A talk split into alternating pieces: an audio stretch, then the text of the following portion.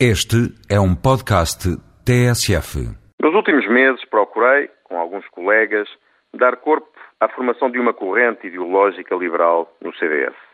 Apesar do esforço, não nos foi possível juntar mais do que 200 assinaturas numa petição online, número manifestamente insuficiente para cumprir os mínimos necessários ao objetivo a que nos tínhamos proposto.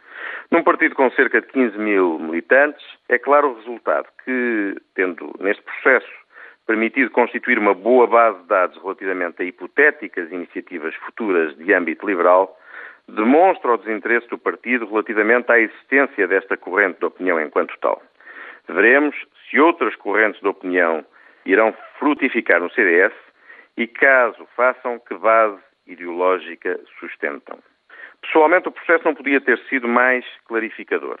Resta-me agradecer aos colegas mais próximos que lideraram este movimento e agradecer a cada um dos cerca de 200 militantes que se deram ao trabalho de assinar a petição.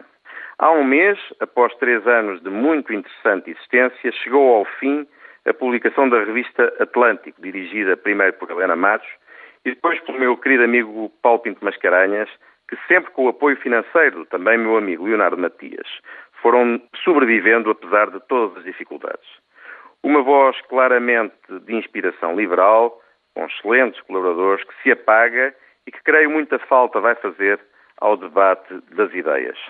No PSD, vive-se um período de campanha eleitoral que determinará a escolha de um novo líder dentro de poucas semanas. Os candidatos supostamente com maiores probabilidades de êxito, Ferreira Leite e Santana Lopes, não se caracterizam, por entre as muitas qualidades que seguramente têm, por ter um pensamento estruturado ou uma prática vincada particularmente liberal.